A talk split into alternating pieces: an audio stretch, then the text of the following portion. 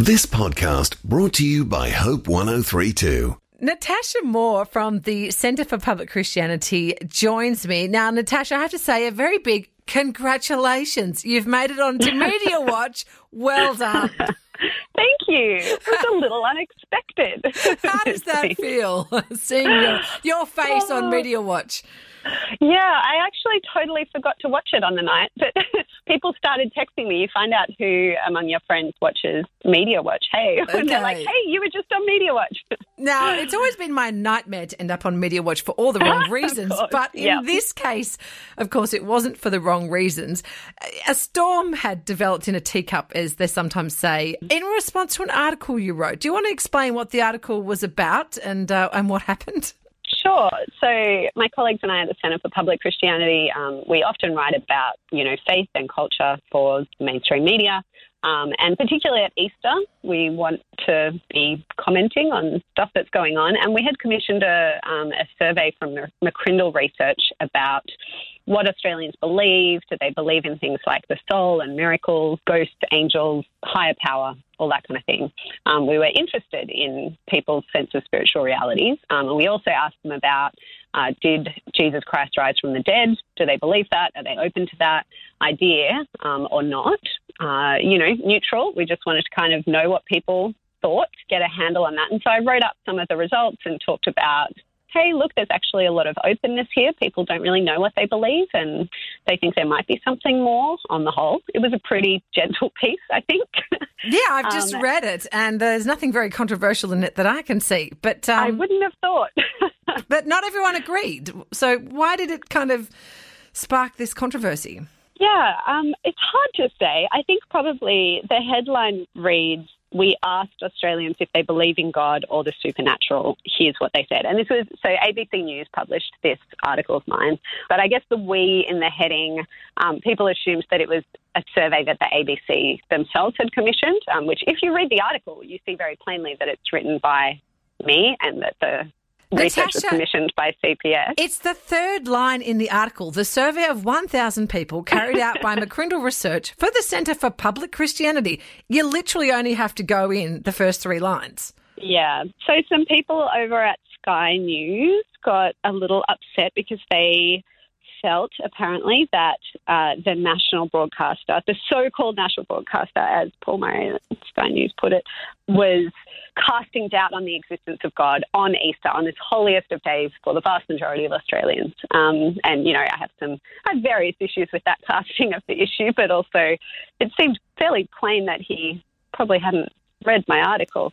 So th- they interviewed a bunch of people who were similarly outraged. Again, can I just say, perplexed by that. fourth paragraph in, a quote from Les Murray I just speak as I am. I'm a Catholic, and I don't think that, I don't believe that other people are necessarily secular. So, quite early on, there was this statement of, you know, Australians aren't all secular. Anyway. Uh, I mean, you do get a lot of depressing statistics about how many people actually read an article that they comment on. Right. Um, but I think it is a bit of a lesson, isn't it, in how you should really check your facts before Yeah. you, maybe particularly before you start ranting about them on national TV. But So the outrage was that the ABC had commissioned an article on Easter to prove that people don't believe in God, when actually the survey was showing that there is still a lot of interest and Yeah. general belief in spiritual ideas.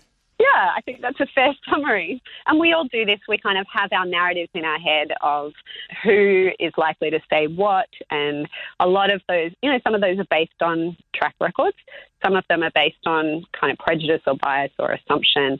And I suppose uh, for those people who were commenting in this direction, they really had a sense of, oh, the ABC is kind of against religion, um, and they would not say anything positive about Christians or the church or Jesus at Easter, um, and that's really offensive. When actually, I think that's a significant misconception, and certainly in this case, um, given that you know they do platform um, writers like me who want to write not just for people who agree with me and believe the same things I believe, but I wanted to at Easter be inviting people who are not sure what they believe or who think, actually, I don't think there is anything except what you can see and touch. I wanted to invite them into a different conversation. Mm, all right. Well, thanks for sharing your story. Just briefly, what have you learnt from all this, Natasha?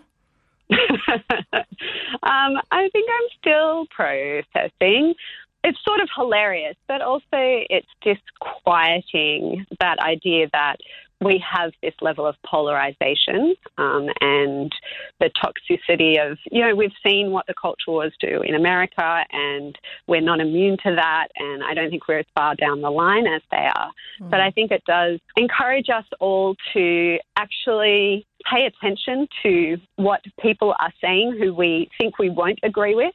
Um, really working hard to hear people who are saying things that we don't already um, agree with. Because otherwise, you know, how do we ever discover that we're wrong about anything? How do we ever learn something we didn't know already if we're not willing to listen and kind of give the benefit of the doubt to and, you know, believe the best of people who are different from ourselves? Yeah. Uh, so I already believe that. this is really, this episode has kind of reinforced that for me. Yeah. Um, that surely we can talk and listen to each other across differences in belief and experience and all kinds of things. Mm. Well, all I can hope, Natasha, is that all this publicity will give our little book club podcast a bit of a boost. Ride that kidding. way. Right. Life's just better with a book, Katrina. I found her. Be- I found her first. I found her first. just kidding. Thanks, Natasha. Great to catch up with you. I hope you, you can uh, have some nice, relaxing downtime to get over all this angst. Thank you. That is Natasha Moore from the Centre for Public Christianity. You can read the uh, the controversial article on the uh, ABC website. Thanks for listening. Start your day with life words. Subscribe to Hope 1032's free daily email devotional at hope1032.com.au